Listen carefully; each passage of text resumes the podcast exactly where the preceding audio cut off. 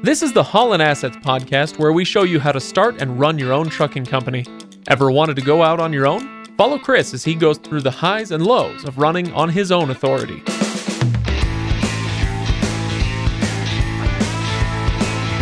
Welcome, everybody, to the Holland Assets podcast. This is episode number 52. We're cruising right along. I am Craig, and over there, Chris. How's it going, Chris? I'm well. How about you? Uh, well, I don't. I, you haven't convinced me. That was not very enthusiastic.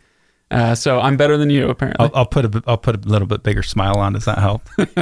you can hear it, Chris. You can really hear that smile come through. All right. So today we're talking about May financials. This is following on the heels of a pretty rough month, and people can go back if they missed the April financials episode. It was, uh, yeah, it was, it was a pretty rough month for a few different reasons. They go back and listen to that. But before we get started on May and hear about whether it was any better, um, Chris, I, how's it going? How's the road? How's Mike, your new driver? How's everything going? Uh, Mike's doing a great job, and and May was actually a lot better than April, and a lot of it is because Mike has been doing such a good job. We've been able to keep the the truck running really well, um, and so we'll get into that as as time goes on. I also want to address that that we we had a uh, one of our listeners asked about. Uh, my experience with truck driving school. And so I can answer that question at the end of the podcast episode once we've gone through the May financials. But May, it was a good month. It was a lot better than April. I was pleasantly surprised how good of a month it was, um, better than I was expecting it to be. And uh, so we'll get into those numbers. Yeah. Um, before before we even get into that, I was reading a um, report from DAT, and that's one of the big load boards. So they get a lot of information on loads and pricing and all that kind of stuff.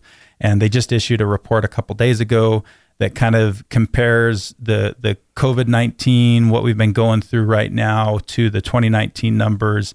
And we obviously took a big crash um, at the beginning of 2020 because of COVID. Um, but it, it looks like we're starting to climb out of that and we're getting closer to what the numbers were the same time last year in 2019. We're not quite there yet, but we're approaching that, getting back and, and you know the the report talked a lot about they think it's going to get there and it's we're we're getting close Okay. So at least movement in the right direction. That's encouraging. movement in the right direction yep. Okay. Well, speaking of which, you said that May is a good month, and we're going to talk about the numbers, which people can go see uh, by visiting hollandassetsllc.com. That's where we have full show notes.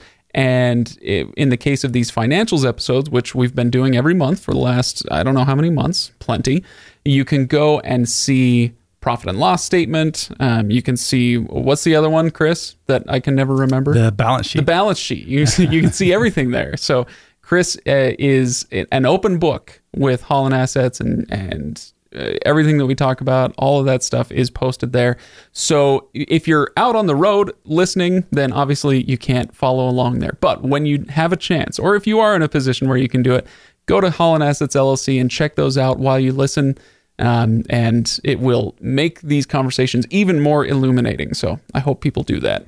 And I hope people find us on Facebook where they can ask questions. Is that where the uh, t- where today's question came from on Facebook? um you did yeah it Okay. came from facebook So yeah, go find Holland Assets on Facebook and ask Chris a question, and we'll uh, get to addressing those.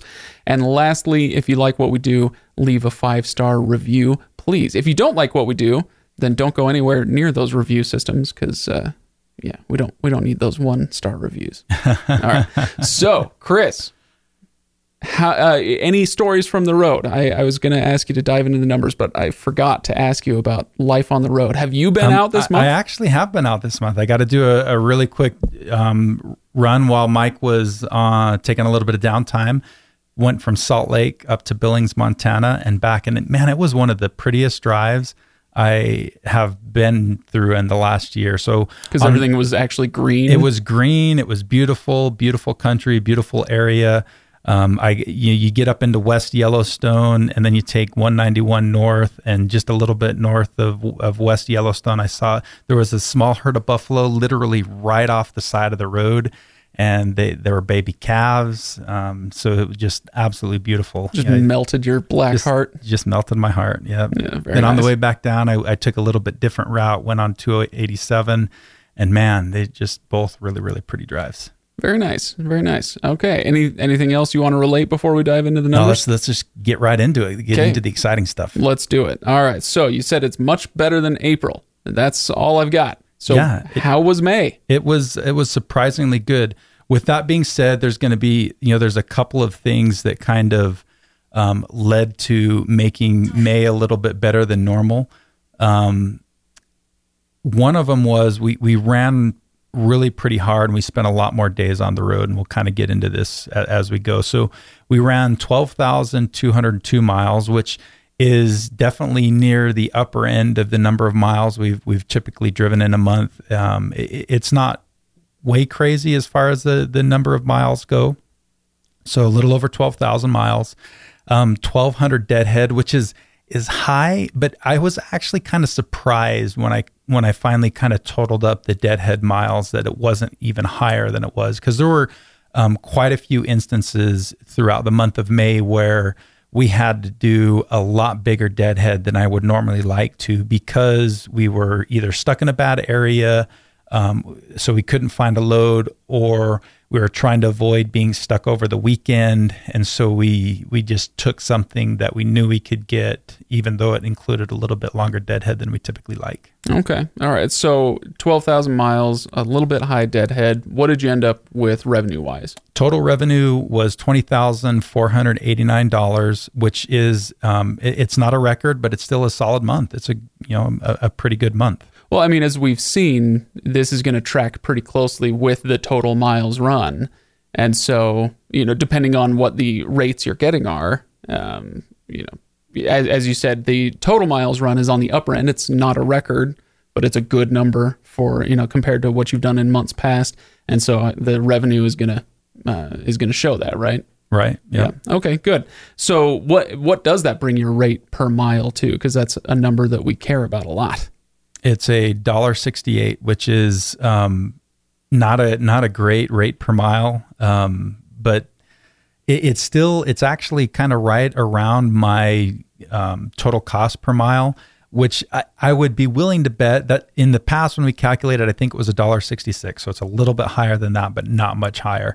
But with that being said, I think my cost per mile has gone down. Well, th- th- that I know it has because that dollar sixty eight a mile includes when fuel prices were really high last year. So if you remember right a couple episodes, I, I talked about how I'm spending about 15 cents a mile less in fuel. So really my cost per mile is probably a little bit closer to um, 150, especially when you, my overall cost per mile is closer to 150, especially when you calculate the fuel costs that we've saved. We're saving a little bit of insurance and, and a few other things over time. So So it's time to recalculate that. it's, it's definitely time to recalculate. I need, I need to look at it and see exactly what it is now. yeah. Well, it's still good to you know if the number is lower, it's good to know that, but it's always nice to shoot as high as possible. So Yeah, if you're still beating that previous number, that's good. All right, so a buck sixty eight, uh, you're all you're all in rate per mile, and you said you were running a lot of days on the road. What did your number come out to then? So there was 21 full days on the road, which is definitely a record, and seven partial days on the road. So a total of 28 days um, on the road. M- most of them were Mike's. Mike had 20 full days and five partials. So I had one full day and two partials. So that that's a big reason we had to we we ran a little bit harder than normal, um, and and that's we had to to kind of help um, make the company profitable. The the more you run, the more miles you run, the more days that you spend out on the road. That actually reduces that cost per mile because you, we've talked about fixed cost and variable cost in the past. If you if you need a refresher, go back to those um, episodes. But the more miles you run, uh, and and the more revenue you bring in over time, that that's going to reduce those fixed costs, and your fixed cost per mile will will go down. Yeah. So you said uh, 20 of those days were Mike, and so you just did one full day out on the road. Um, sounds like, and maybe one or two partials. Yep. Okay, very good. Is it uh, so? how is it now, Chris? Now that you don't have to uh, be out there day in and day out, do you find yourself enjoying the drive a little bit more uh, because it's kind of once in a while? Um, you, you know, probably, but that's even kind of hard to say. Partially just because that was such a pretty drive. I mean, I, you, you probably could have done that drive after three weeks on the road and still been like, wow, that was a fun drive. Yeah. All right. Well, fair enough. Okay. So that gets us to the number that I, I like to hear. I want, want to hear about profit. All right. We've got the revenue. You said the revenue was uh, over 20,000. And what does that bring us as far as profit? Because May took, or sorry, April took a hit. Um, how did May do? Um, May was actually profitable. We, we, not quite, but almost recouped most of what we lost. Four thousand. Um, the the profit was four thousand forty three dollars and eighty four cents, and the loss last um, month was just over six thousand. So we we recouped most of it in May, not all of it, but uh, um, considering everything that's been going on and and how tough it's been, um, I'll take it. Absolutely. Okay, so that's the the overview numbers. Is there anything specific we want to get into with the uh, the P and L or the balance sheet, which I remember now? Um, yeah, just really quick with the P and L, a couple things that we also have to kind of keep in mind of of why the numbers are the way they, they are. One, I, I didn't have to make a tractor payment in May. If you remember right, um, PACCAR Financial that I have my financing through on my truck um, uh, allowed me to defer April and May's payment. So I'll have to make a payment in June, which, um, as long as things keep going the way they're going, shouldn't be a problem at all. Um, so that's not showing up on the the profit and loss statement for May. Then also, you know, like we've talked about, we ran high hard, but repairs and maintenance were also um, just a little bit on the high side. So that's good. I mean, you didn't have to make those payments. You will going forward, but it's nice to have the relief. Um, what what other things do you want to focus on from that P and L? Um, you know, we ran hard. That was a big reason we we made a little bit more money than uh, than we had in in than we would have otherwise. Um, but the other thing that is kind of interesting about this P and L is my repairs and maintenance costs were a little bit higher than normal, so that would have you know made it us even more profitable. So the the repairs number was high. Why? What what happened? Were there incidents? Were there more deer coming after your trucks, Chris? Um, Is no, it a conspiracy? no, no deer this time. A uh, no buffalo. Luckily, I didn't hit any buffalo either that were on the side of the road.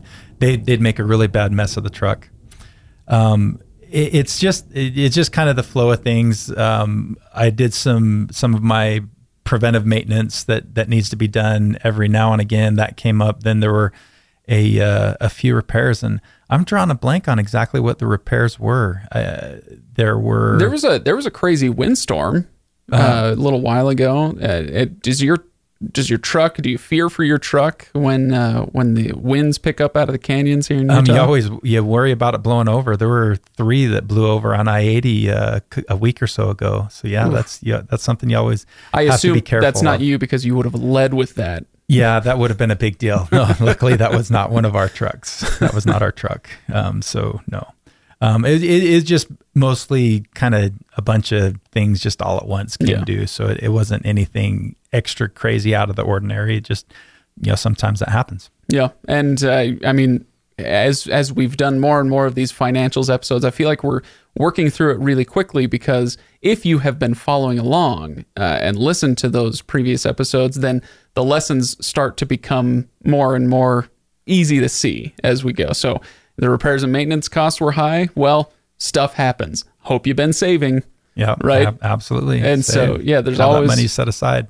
There's always something that's going to come up.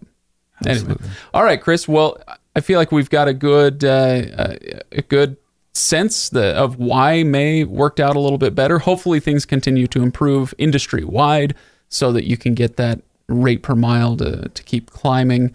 Uh, but overall, you're pretty satisfied with May? I am pretty satisfied with May. Yeah. Hopefully, those rates keep going up so we don't have to run quite so hard. We can run a little bit more reasonably um, and uh, hopefully not burn Mike out. I, that's just one of those things you kind of have to balance a little bit is is is running hard and and not trying to not trying to run too hard. And, yeah. And I, you know, May was probably a little bit harder than I would like. Okay. But well, uh, we do what we got to do sometimes to stay afloat. Absolutely. So, all right. If anybody, uh, oh wait, oh gosh, Chris, I almost forgot. Our There's question? a question. There's yeah. a, a, listener question yeah. you wanted to address. Uh, so, who's this coming from? So this question comes from Brett, and he just wanted to know. He looks sounds like he's trying to get his CDL and uh, wants to know a little bit more about my my CDL school. So I went to Sage Truck Driving School. Um, they've got a location here in the Salt Lake area, and it cost me about three thousand dollars to go through it. And it's kind of interesting. I, I, did a bunch of research um, on different truck driving schools before I decided to go with Sage, and all of them have their pros and cons. The thing I liked about Sage, and the reason I did Sage, is because they could get me into the school quickly and they could get me done quickly. Um, I I knew the industry well, so I didn't need to do a lot of the hours of service training and a lot of that other regulation type stuff that um, a lot of their courses cover. Um, but with that being said, it, it was really fast and it was really quick. They basically just taught me how to drive the truck. They tra- taught me some backing skills. Like by the end of it, I could straight well, I could straight line back from the beginning really easy. I you know I'd grown up on a farm, right? So I'd I'd had you know I could back a trailer with a tractor before I could even had my driver's license. So I've I've been able to back for a long time, but it, backing a truck's different. You know, backing to a dock, doing a 90 degree or a blind side, those are all different. They and they didn't teach any of that kind of stuff. Like I'd never back to a dock um, I'd back to cones, I'd back to other things, but it's it's just a different experience. So I felt like um, my skills at the end of that, um, as far as some of the more practical stuff, I could get by, but I definitely wasn't what I would consider competent at it. Pa- passable, but not proficient. Passable, but not proficient. That's a really good way to look at it. So my my driving skills, I, I could drive the truck. I could. I felt like I could drive it safely, but uh, a lot of the more you know backing in you know some of the i couldn't slide tandems. I'd never they didn't train on any of that kind of stuff. So um i, I it, it, was good because it got me what i needed but there was a lot more i could have learned as well. Yeah. Okay. Well that's good. It's uh that kind of gives me an idea and hopefully uh, what was his name? Uh brett. Brett. Hopefully that gives brett an idea of the kinds of things you might be looking for uh, you know the information the skills that you personally need to get you can hopefully find something that's a little bit tailored to you. Absolutely. And one one thing that I would recommend if you're looking for a little bit more extensive training than that, that I think's you know typically a really good option. All the community colleges in our area, and I would imagine it's probably pretty similar across the country. The community colleges and um, some of your technical schools, they all have CDL courses, and they're usually a lot more extensive and go into a lot more detail. Well, good, Chris. It's nice to get some uh, questions and address those. So I hope people will uh, submit their questions on Facebook. Find the Holland Assets page there, or or wait for the jets to fly over. Jeez, we've Louise. had a lot of jets today. Holy we really cow. have. I'm leaving that one in. It's the it, that's that's fine with me. It's the sound of freedom. I I, I love it. that's what you get for trying to record a podcast under the flight path of uh, the local Air Force base. Uh, okay, so yeah, I hope people will submit their questions. Go to hollandassetsllc.com. Not only do you get the full show notes there, but there's a comments section, so you can leave questions and comments there uh, for Chris to address and for me to pretend to address. I, I can have fun with them too. Absolutely. I, I could have answered. I could have answered today's question not very well, but we'd we'd love more. all right. So uh, hope to see you all there. Leave those five star reviews if you like what we do. And uh, Chris, thanks for coming in. I'll see you next week. See you next week. Thanks, Greg.